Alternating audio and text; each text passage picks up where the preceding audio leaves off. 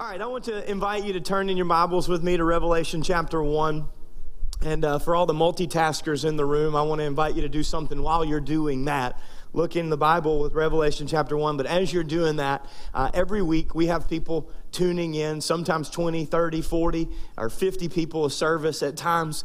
And some of those people come in on one television, and it's a big group of them, some brothers and sisters in Christ that we have at the Eunice City Jail and other places that people can't physically be here but love being a part of this church. We call them our online congregation. Could you be real loud and make sure that they know how grateful we are that they're joining us? All right, well, welcome to our new series on Revelation, the book you read your children as they try to go to sleep at night. Revelation. Uh, Revelation has a little bit of a bad name, but it's not because the book is bad, it's because people are. And, uh, and, and there's been some interesting things said about this book. There's some uh, interesting interpretations of this book. There are some illegitimate opinions of this book. There are some TikTok theologians that think they know more than people with PhDs at seminary. There are some YouTube yoo-hoos that like to get on and say with absolute certainty things that guys and ladies and, and gentlemen in, in, in, in seminary, Bible colleges, and graduate school can't agree on. But they know, they figured it out and they are tick-tocking their way into your thoughts. And I just want to come and help you today to identify the difference between biblical absolute and individual opinion. Here's a biblical absolute revelation means apocalypse. That's the Greek word, apocalypse. Now, for most of my life, when I heard that word, it sounded like this apocalypse, apocalypto, apocalypsis. It makes me think of scary images of dragons and beasts, like some so called Christians dress their children up like on October 31st. That's another sermon for another day. Just don't do that. Don't do that. Okay. Apocalypse is actually just a Greek word. It doesn't mean death, it doesn't mean fire consuming the earth and all the pagans finally being held captive. Apocalypse just means revealed. It's not scary, it's actually encouraging. The word apocalypse or apocalypsis, it means to unveil you ever prayed for somebody ignorant to have the veil removed? I have. No, none of y'all, of course, none of, none of you. I just pray, God, remove the veil of ignorance from this person in front of me right now. It's in the vehicle, not like it to their face. I wouldn't say that to their face. I just pray about them. Come on, that's it. That's funny. All right. I think the book of Revelation is essentially, the book of Revelation is essentially Jesus making sure that people have a, a final memory of him. Right? It's, it's like a last picture right? I'm going to come back to that. But I, I think the book of Revelation, and this is fun, I think the book of Revelation is Jesus saying, Look at me now. Hey, you saw me on the cross, you saw me in the grave, you saw how I dealt with people. Matthew, Mark, Luke, and John, this is who I came to be. Come on, but this is who I am. Jesus' revelation to the church, Jesus' unveiling to the church was, yeah, this is what I came to do, but this is who I am for you. Come on, that's that's good stuff. I think the church, and I'm gonna hurt myself a little bit today, but I, I think the church needs a look at me now mentality. Now, I'm not talking about spiritual arrogance. I'm talking about people used to know you one way. People used to see you one way. You used to behave in a certain manner. You used to tolerate certain things. You used to tell stories that you thought were amusing. You used to watch, but look who I am now. When you hadn't seen somebody in several years, you might have known me this way, but look at me now. I think people need to begin to see a revelation of who God's called you to be, not just what God has called you to stop being. I'll preach it better in a minute. Revelation chapter 1, verse 3. And let me just say this as we read this scripture. We don't really know Jesus until we see him in the book of Revelation. If you remove the book of Revelation, then you have an unfulfilled version of who Jesus really is. It's not until you receive the revelation, the unveiled apocalypse, that you can really see the fullness of who Jesus is. It's incomplete. This New Testament is incomplete without this book. Revelation chapter 1, verse 3. Blessed is the one who reads aloud the words of this prophecy. When is the last time you read the Bible out loud? Well, that didn't get a great response. it should be an everyday kind of a thing. Or at least aim for every day and hit a few. Come on. Blessed is he who reads, the one who reads aloud the words of this prophecy. Underline that if you have a pen or highlight it if you're looking at it on a digital Bible. And blessed are those who hear. All right, if you didn't read it this week, guess what? You're still blessed because you hear. Like, because both. See how Southerners do that? We just we skip words and we just let it speak for itself. You're blessed because you hear. And when you hear, you blessed. You don't need to go out and ask for the blessing, you're already receiving it because you made a decision to be here and to hear the word of the Lord. And, oh man, I wish he'd have just stuck with those other two because I just like reading the Bible and listening to other people preach about it. And who keep. It's, it's like God's disclaimer, it's everywhere. And who keep what is written in it, for the time is near. All right, this one's separated unintentionally, but it serves a great purpose. The time is near. Like for real. It's really, really near. How near is it? It's 2,000 years nearer than it was when this was written. like, well, they've been saying that for 2,000 years. Yeah, you're right.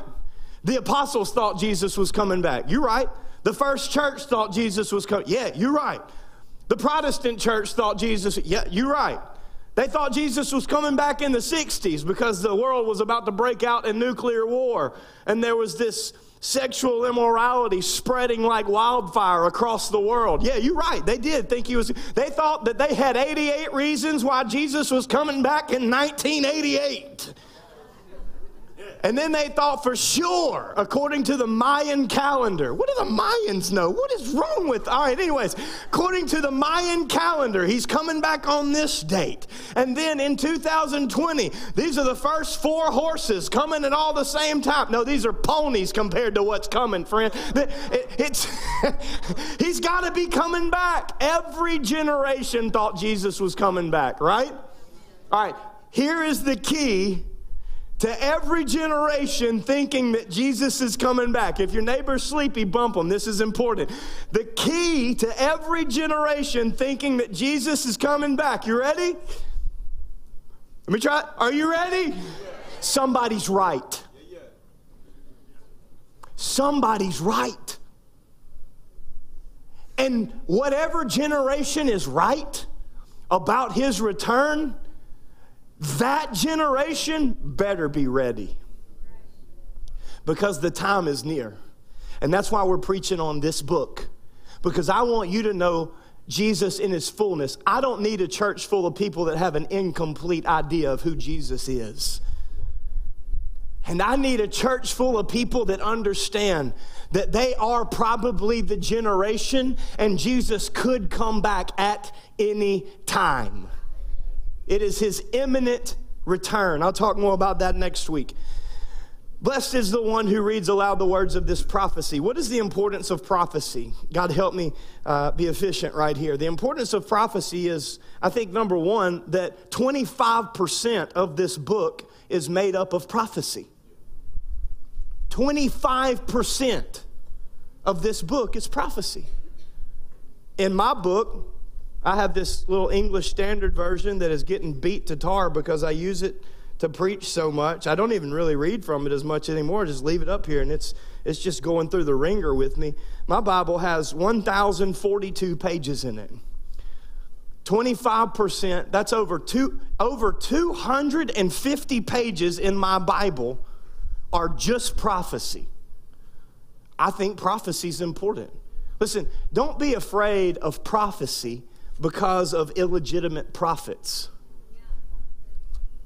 Don't be afraid of spiritual gifts because of unspiritual people.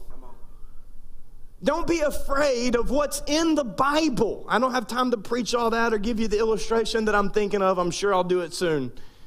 But stop throwing parts of God's word out in unbelief because of some illegitimate individual.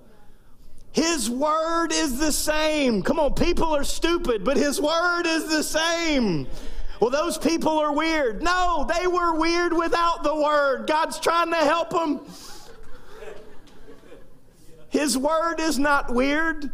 People are weird. I'm trying to help somebody today. This is 25% of this book is prophecy. 25% of this book is about things that had not happened when they were told. That's prophecy. Prophecy has some characteristics. Prophecy reveals the nature of God. It is not God's will to whip you. What parent likes beating their child? If you do, there's something wrong with you. I don't like whipping my children. I, I don't even like the way it makes me feel afterwards, especially if I do it out of anger as a reaction instead of like a chosen response. My parents used to say ignorant stuff to me like, this gonna hurt me more than it hurts you. I don't think so. All right, you bend over. Let's see. You know? but now as a parent, like I get it. Like, I don't like it. I have actually tried to talk my son into taking a nap instead of getting whipped. He wanted to get whipped. You've lost your mind. I'm about to prove a point to you. I wound up. I didn't want to. Okay, I get that from my Heavenly Father. Our Heavenly Father always gives a warning before He pours out His wrath because He wants you to heed the warning. I, I, before we went on a trip this past week, and, and I'm so grateful for a church that is, is behind us predominantly. I'm sure some people had a little bit of a, a, displeasure with it, but a church that's behind me making a decision to take our entire staff to a conference to be invested in and poured in for three days. And, and I'll, that's all I'll say about that. Thank you thank you. We needed, we needed to worship. We needed to receive the word. We needed to just go and receive without any responsibility for a couple of days. We came back more like Jesus because you allowed us to go. Before we left, I gathered my children in the living room and I said, Hey, I'm no prophet, but I'm about to give you a prophecy. this is your warning. Gran is coming. And I love Gran, but I don't like it when she calls me about you. This is your warning. You need to get along with one another for the next three days. Pretend I am watching you on FaceTime. This is your warning because there's not going to be another one if I get a phone call. This is your warning. This is prophecy. The next thing that happens is wrath. I need you to heed the warning. Come on, hear the, hear the words of your Heavenly Father. I need you to heed the warning because if you don't heed the warning, the only other option is that you catch the wrath. But it is the will of God, come on, that none should perish, but that all would come to repentance. Every single one of us. That's why predestination only, Calvinism alone, and this overeducated reformed theology thing that is confounding people across this country. That's why this is a miss because there's just one scripture that makes it an absolute atrocity. And in the scripture, it says, It is the will of God. Like, let's not mess that up. It is the will of God that none, none, no one should perish. So, prophecy, it actually reveals the nature of God. Prophecy provides proof of biblical accuracy. I'm going to come back to that one. Prophecy tells of the things that are to come. Prophecy tells of the things that are to come. In John 14, 15, and 16, Jesus begins to give us the revelation of who the Holy Spirit is. By the way, Holy Spirit is not some kind of supernatural force that you experience when you start shaking a lot. The Holy Spirit is his name. That's his name, like Jesus. Like, if you're okay with Jesus, then you have to be okay with Holy Spirit. You don't have to be okay with hokey people, but you have to be okay with Holy Spirit. It's like the book of Revelation. Just because people have misinterpreted the book and or him doesn't mean he's not real. Doesn't mean the book's not right. Okay? So Holy Spirit. And then the Holy Spirit has three responsibilities. There's more, but I just I'll break it down. The first thing the Holy Spirit does is reminds you of the things that Jesus said. Like when you need him to. Like out in public when it's not coming to you and somebody tries to confront you outside of God's word or argue with you about things that are in God's word or challenge the spirit that dwells within you and how you behave or how you're supposed to behave. And Holy Spirit, that's his name, will remind you of the things that Jesus has said in that moment when you're tempted to do something that God's already delivered you. I ain't got time to preach all that. Holy Spirit will remind you of things that Jesus has said. Okay? Then the Bible says Holy Spirit will guide you. Whew, I need that. He will guide you into all truth. Notice all truth. He will guide you into all truth. I'll come back to that in a minute because there are some partial truths out there that can confuse you. In fact, that's what the devil does. I'll come back to it. He will guide you. And then, and then, this is the one. We need this. He will tell us of the things that are yet to come. Like Pastor Dylan gave me this illustration. His mama had Holy Spirit in his house. And Holy Spirit would tell his mama about things that she wasn't supposed to know. And now today, because my wife has Holy Spirit, she tells our children, I have Holy Spirit. And Holy Spirit lets me know things that you need to tell me. And Holy Spirit tells me things that you need to know. And Holy Spirit gives me warnings in my spirit when you want to do something, but I don't have a settling from Holy Spirit that you are able. I'm so, we need Holy Spirit. Because John told us in 1 John chapter 3 verse 20 this is just a reference that we know a God who knows all things. And if we know a God who knows all things, then we can connect to a God who can tell us anything. Things that have, things that are, and things that will be prophecy. Isaiah chapter 46, verse 9. Why am I spending so much time on prophecy? Because the third verse of this book says, Blessed is the one who reads aloud the words of this prophecy. Verse 9 says, Remember the former things of old, for I am God. There is no other. God knows your tomorrow better than you remember your yesterday. Let me say that for the other 200 people in the room. God knows your tomorrow better than you remember your yesterday. If I were to ask three people take my headset, put it up beside their mouth. It'd be weird. They'd feel awkward. And I said, What'd you do yesterday? They'd go, Uh, um, God don't, uh, um. He doesn't even remember. He just knows. It just, it just comes because it's who he is. He is truth. He knows truth. Not just yesterday, there is no other. I am God and there is none like me. You serve a God that is unlike any other idea of any other God.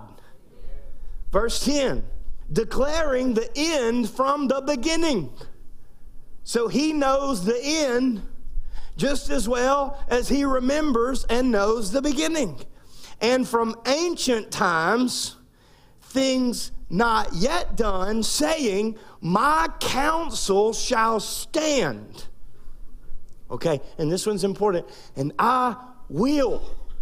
Now, that's exciting and intimidating because God is saying, I will, through his prophet, who was extremely accurate, by the way, erroneously accurate. I will accomplish all. Somebody say all. That's cute. Now, everybody say all. I will accomplish all. And if you didn't say all, you have a spirit of rebellion that needs to be dealt with. I'm serious. Not because I'm the man, but because God has positioned in this message an opportunity for you to respond. If you won't respond when everybody responds, how are you ever going to respond when nobody responds? God said, I will accomplish all my purpose. Now, it's not a matter of whether God's going to do what He wants, it's just a matter of whether you choose to be a part of it.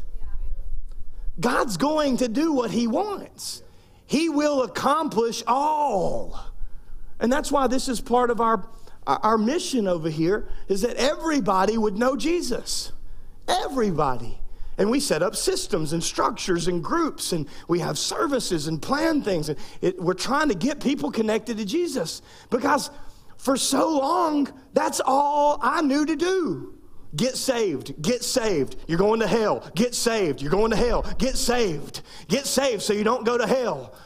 Don't go to hell, so you get saved. I mean, just get saved, get saved, get saved. Okay, I got it. Now what? No, I don't. I just keep doing it every week. Okay, well, then after you begin to know Jesus, you find freedom. You discover your purpose. You don't just pay people to do ministry, you become a minister. You begin to do the ministry you begin to be a part of accomplishing all of God's will, not just watching somebody else do it.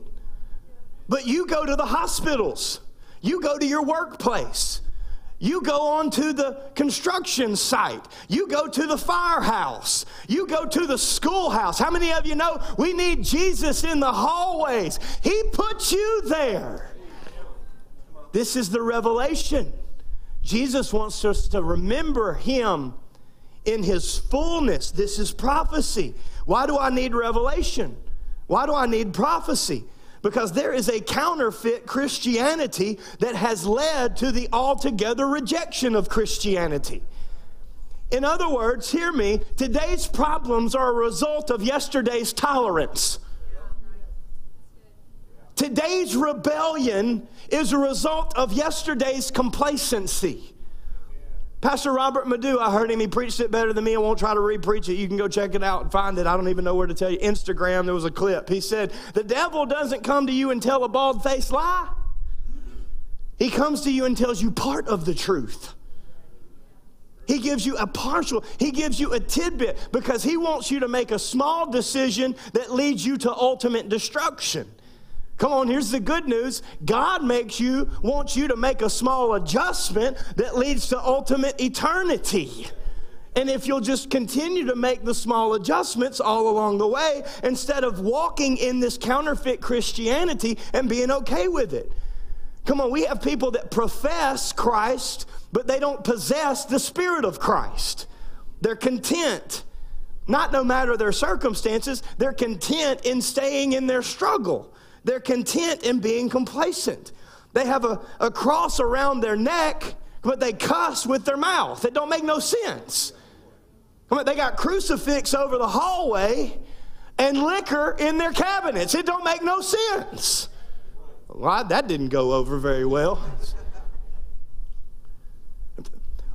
They hold the Word of God and have more access to this book than any generation has ever had before, and yet they are more biblically ignorant and illiterate than any generation has ever been because they call listening to the Word of God spending 90 seconds on somebody's reel, and it ain't real. We got access to the Word of God, but we don't spend any time in it. So the words that come out of our mouth are just as filled with whining and compl- I can't get no help on this side. I'm going to go over here. Just as filled with whining and complaining and woe is me as the world that we're supposed to be leading to heaven. But we want what they want and we have what they have and we invest in what they invest in. And we get mad at a preacher when he tells us that we shouldn't be like them. We have this book, but we're not living this book. So we're walking out of the blessing because we're not keeping what the word says is a blessing. Why do we need revelation and prophecy? You ever prayed for somebody ignorant? I did it a lot. All you got to do is spend about 10 minutes on I 10.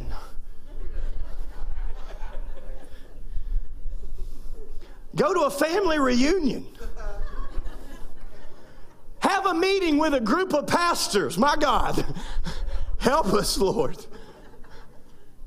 And, and here's, I, I've prayed for people like, God, remove the veil of arrogance, remove the veil of ignorance.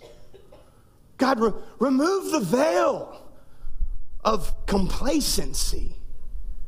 God, r- remove the veil of pride where all they see is what other people are doing wrong. And oh, Lord God, help me to be like Paul, that I don't preach this gospel and miss it myself. We need revelation, we need prophecy because Jesus Christ has been resurrected for over 2,000 years. And the first four chapters of this book are about the church age that we currently reside in.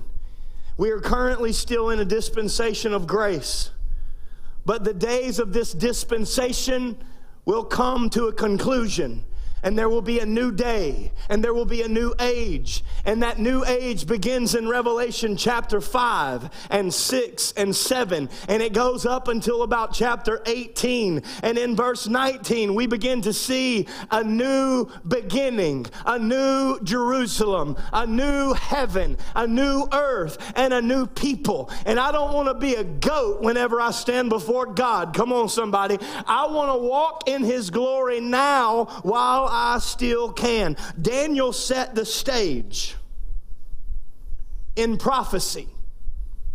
Daniel chapter 7 through 9. You can go read and study that. I don't have time to get into that in this series. If you want more of this book, I highly recommend Dr. Jim Bradford. We're going to actually put together a resource list. God help us. Put together a resource list for you where you can just scan a QR code throughout this series and see and find, study more from trusted sources because there's all kinds of crazy out there. In fact, if you come across anybody that tells you that they know everything that this book means, and I'm just talking about the, the book of Revelation, then you just need to turn them off because those people are selling you short to some other options and some other things that the undetermined could be.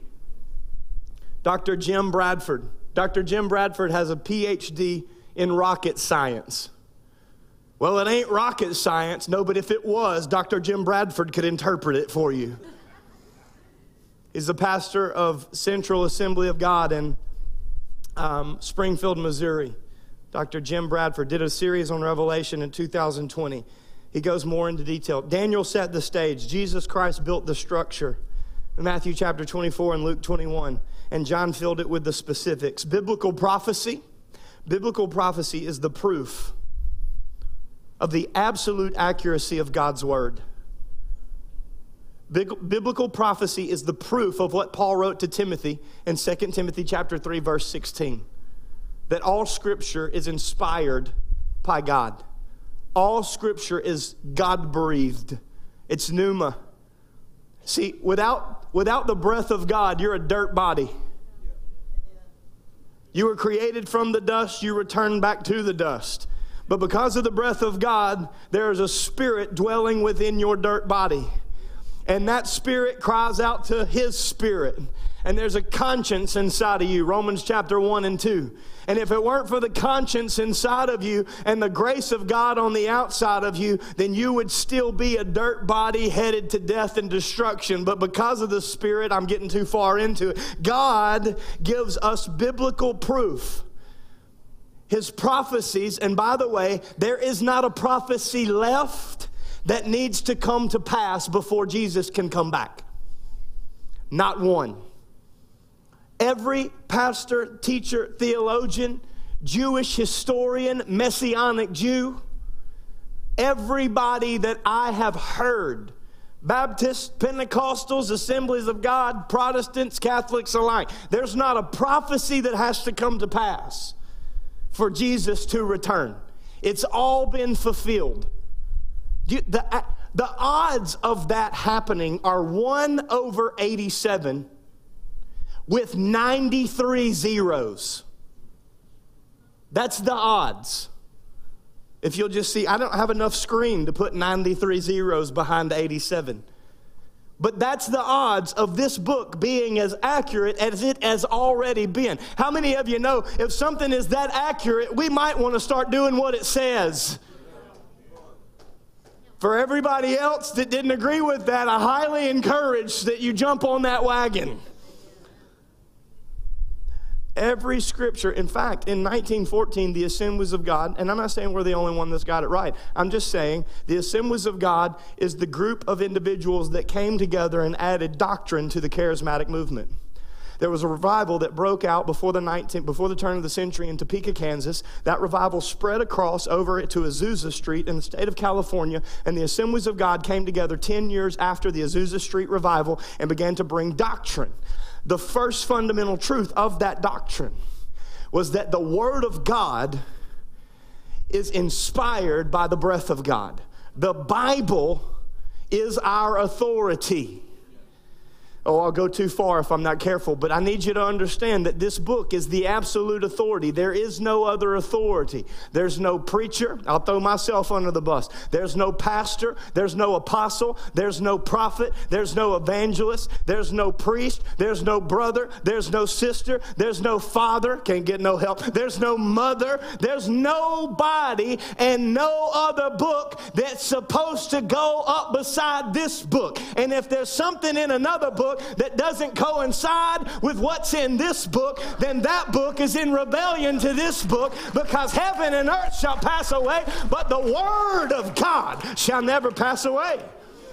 This book is the absolute authority, and prophecy is what proves it.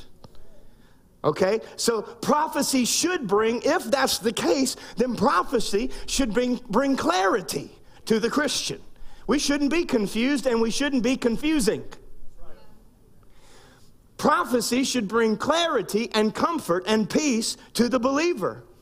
So, in the midst of a coming economic meltdown, we should still have clarity and comfort.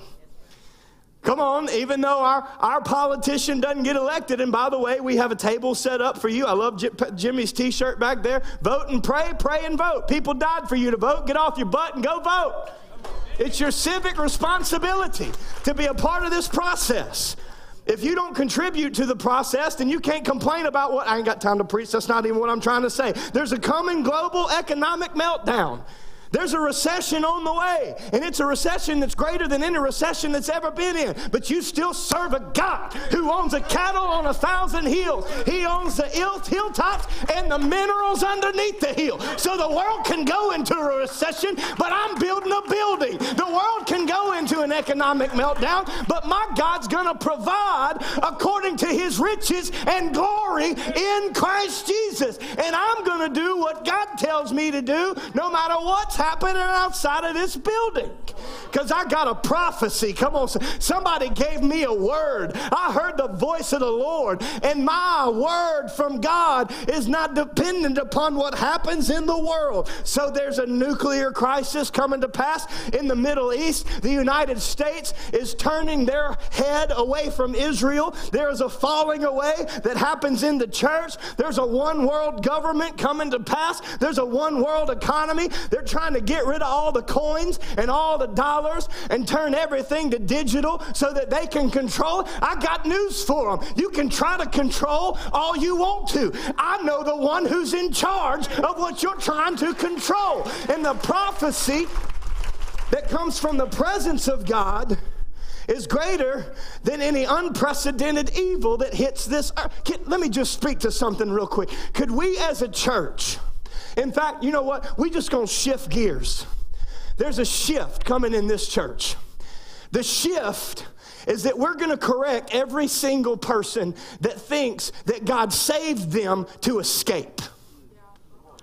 We're to correct every individual that thinks God saved them just so they could be set up from heaven for heaven. God didn't save you so you could just escape. That's part of the process. But we're not going to be a church that escapes. I got this for three days at a conference. Well, don't come back home from a conference and preach different. I preached this way last week. I'm just going to keep preaching it. There's not an escape just for the individuals that were placed in the, the, the rock of Jesus Christ and the cleft of the rock and the shadow of the Almighty. Can we be the church? In fact, we just gonna be. We're gonna shift into the next gear. See, the escape is the first gear. Salvation is the first gear. And some Christians spend their whole lives going, like a child that doesn't know how to shift. Bump your neighbor and tell him there's a shift. We're not going to look to escape any longer. God has called us to establish. Come on, somebody. We're not just escaping to get to his kingdom. I'm preaching it so hard, some of you aren't even hearing it. We're not just escaping to get to his kingdom, we're establishing his kingdom while we're still here. We're establishing his kingdom on the football field. We're establishing his kingdom in the classroom. We're establishing his kingdom in Baton Rouge. We're establishing his kingdom in the hospitals. We're establishing his kingdom in the nursing home. Wherever God puts you that I don't get to go, you serve the same God that I do, and he put you there on the power lines in the office at the end of that phone to be a part of establishing his kingdom, not just escaping all the mess that He sent us to be a part of cleaning up. I just gave you three days of six sermons. We're called to endure. We overvalue the escape. And we got a bunch of people who are saved and so called filled with the Spirit with their feet propped up in the air, waiting on Jesus to come get them. Come on, their lamps are empty.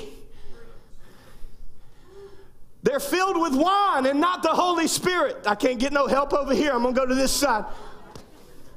They don't want to move a God, they want Mardi Gras. And I'm not saying there's anything wrong with the culture engagement of something that's entertaining. But you can be entertained and you can have fun without sin. If you can't, you better stay home till you can. If you can't walk into the darkness and have more of an effect on the darkness than the darkness does on you, then you better go spend more time in the light. Because God anointed you to establish the kingdom. We overvalue the escape and we undervalue the endurance. This book, Revelation, I'll give you some details. Well, what did he mean when he saw a great giant wasp? I don't know. Who cares? Well, what does the sixth bowl of judgment actually, actually represent? I don't know. I'm not going to be here. You can stay. I'm going in the first wave. I don't know who's going to pastor you. Somebody that realizes they should have been living for Jesus while they had a chance. See, this book is about me being encouraged to endure, to evangelize. This book, the book of Revelation, well, what's going to happen? What does this mean? What does that mean? It doesn't matter. I mean, we could give some ideas. I'll give you some interpretations throughout the next few weeks, but here's what you need to know about the book of Revelation Jesus is coming back. And when he gets here, you better be doing what he said. That's it. Close the book. Let's go home. That's verse 10. John says, I was in the Spirit on the Lord's day, and I heard behind me a loud voice like a trumpet. That's hilarious. By the way, John didn't say, I was on the baseball field on the Lord's day, you know, because my child is going to be the next Major League Baseball player. Even though there's a less than 2% chance the kid's even going to get a scholarship, much less become a major leaguer. I, I actually know a little bit about that. If you want to know, have more information, I'd be happy to give it to you. John didn't say, I was on the lake on the Lord's day. John didn't say, yeah, but it's the first weekend of squirrel season.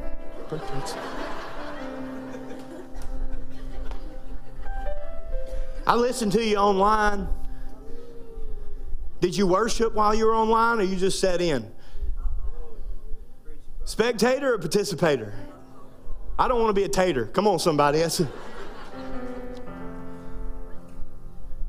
John wasn't in the deer stand. I don't nothing wrong being in the deer stand. I like deer stands. I like shooting deer out of deer stands more than I like. Right? You put whatever you want to. John said, I was in the spirit. John was alone on the Isle of Patmos. I'm sorry, no, he wasn't. He was exiled to the Isle of Patmos, but he wasn't alone. He was in the Spirit on the Lord's day. and Jesus took a trumpet. That's funny. See, I'm like Jesus. Every time I scare somebody, I'm just trying to be like Jesus. My man is in the Spirit. Jesus comes up behind him with a loud voice like a trumpet. John's spirit jumped out of his body and came back in. And then he says, Write what you see in a book and send it to the seven churches. Jump with me to verse 17. When I saw him, I fell at his feet as though I was dead. Well, when I get to heaven, I'm gonna, you ain't gonna do nothing. I don't like what some of these guys say, but I'm telling you right now, you are going to melt like wax before a fiery furnace when you get to heaven. That's all you're going to do when you get there. I wish, well, if God would reveal himself to me, then you die. Because you're not ready for his revelation. The Apostle John fell at his feet as though he was dead.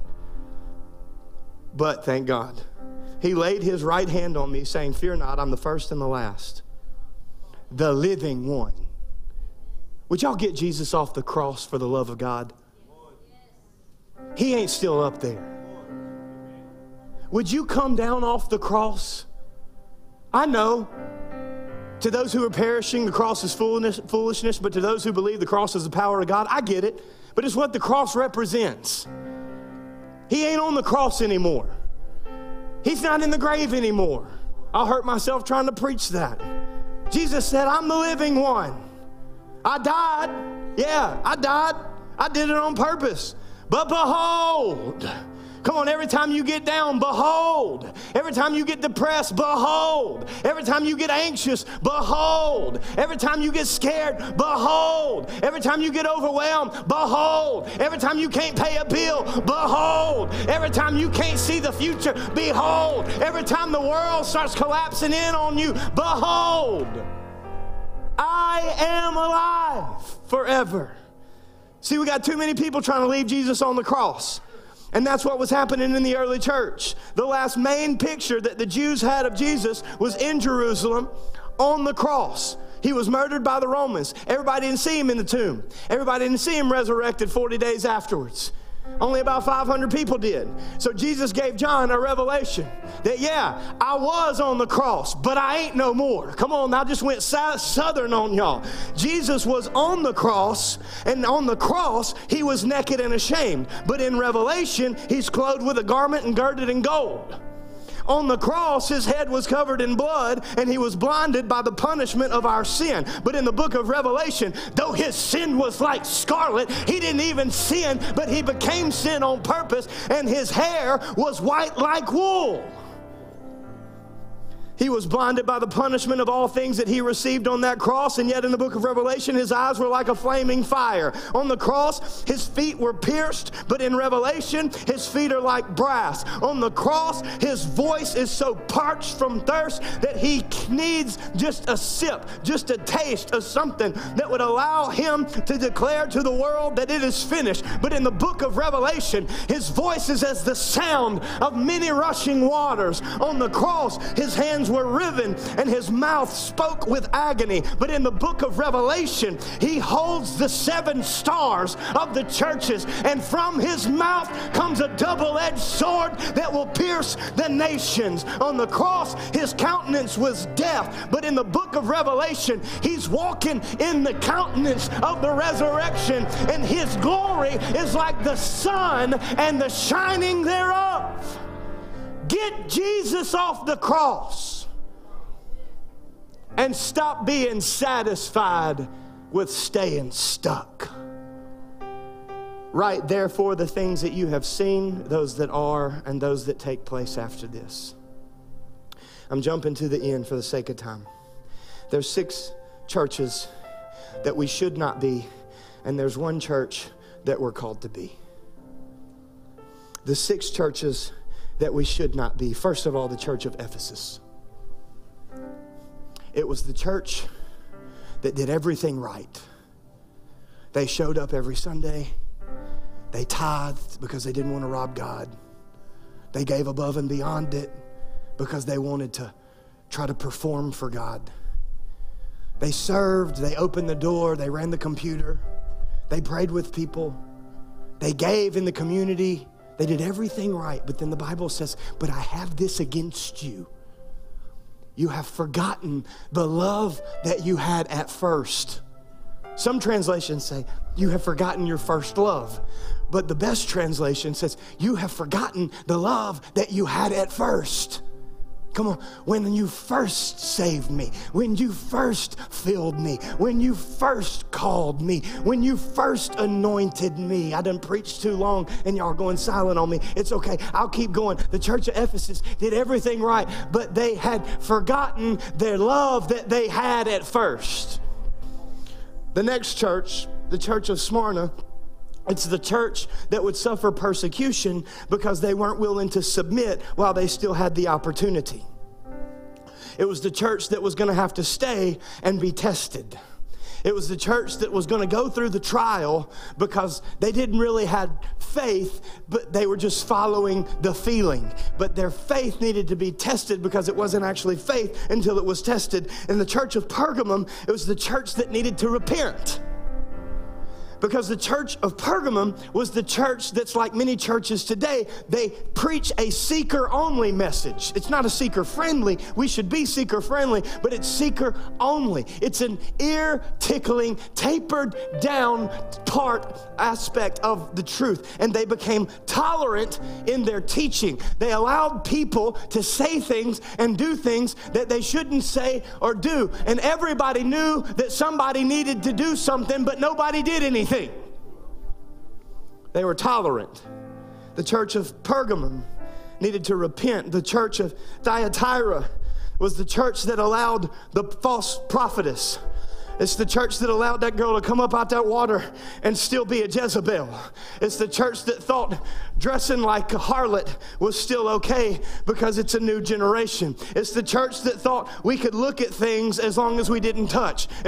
It's the church that didn't acknowledge that what you allow into your eyes gets into your heart. It's the church that became permissive and enabling.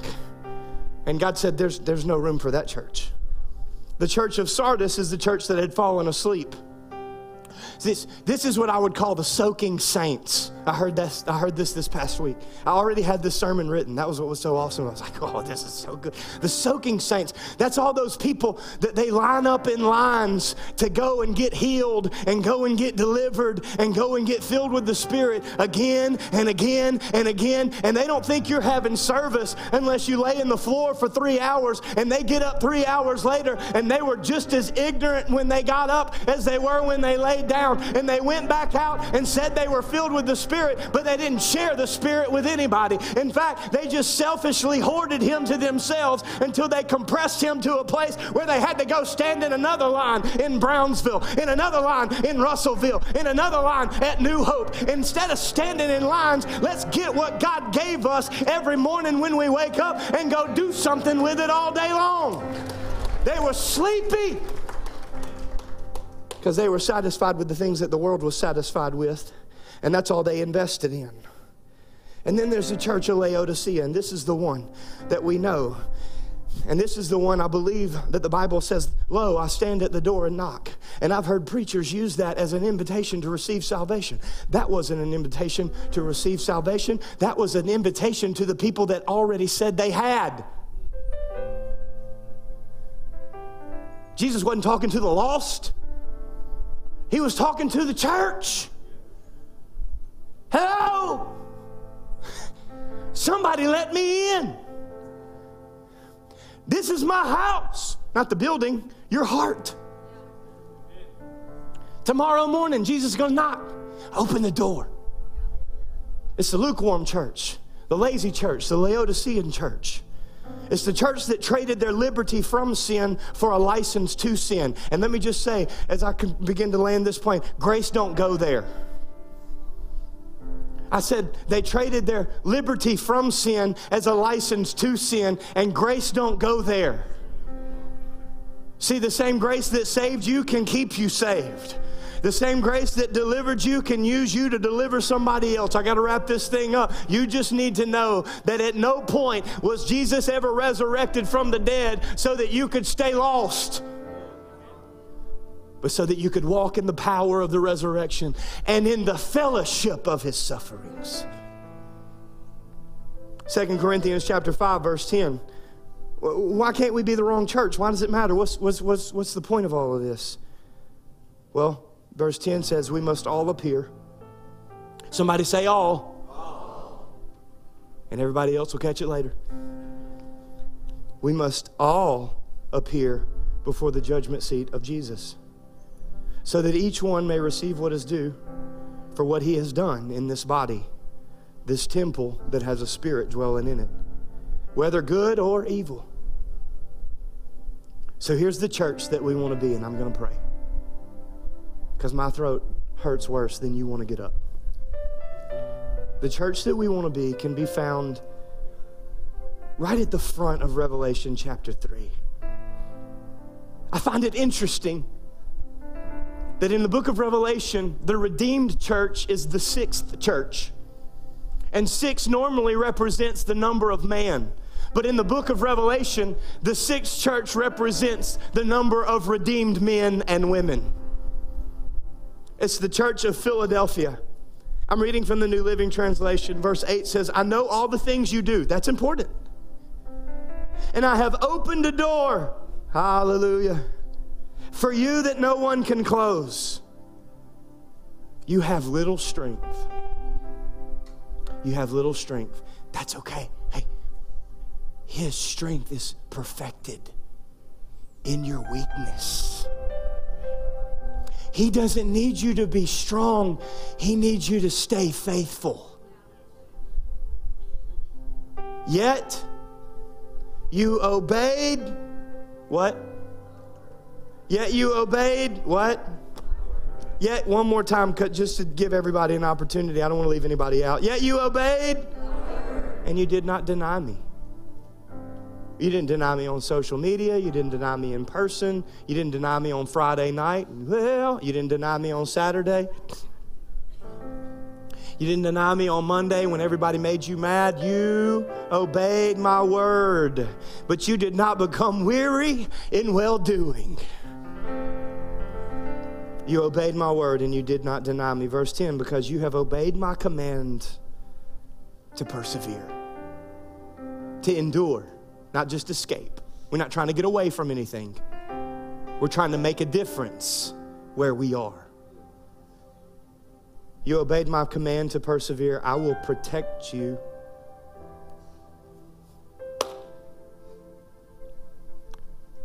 It's a promise. You apply it wherever you need to.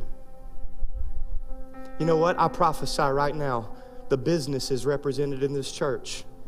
The Lord says, I will protect you in the name of Jesus. As you continue to obey, as you continue to endure, I will protect you. I prophesy right now for those employed in this church. The Lord says, It doesn't matter what your business does, I will protect you in the name of Jesus.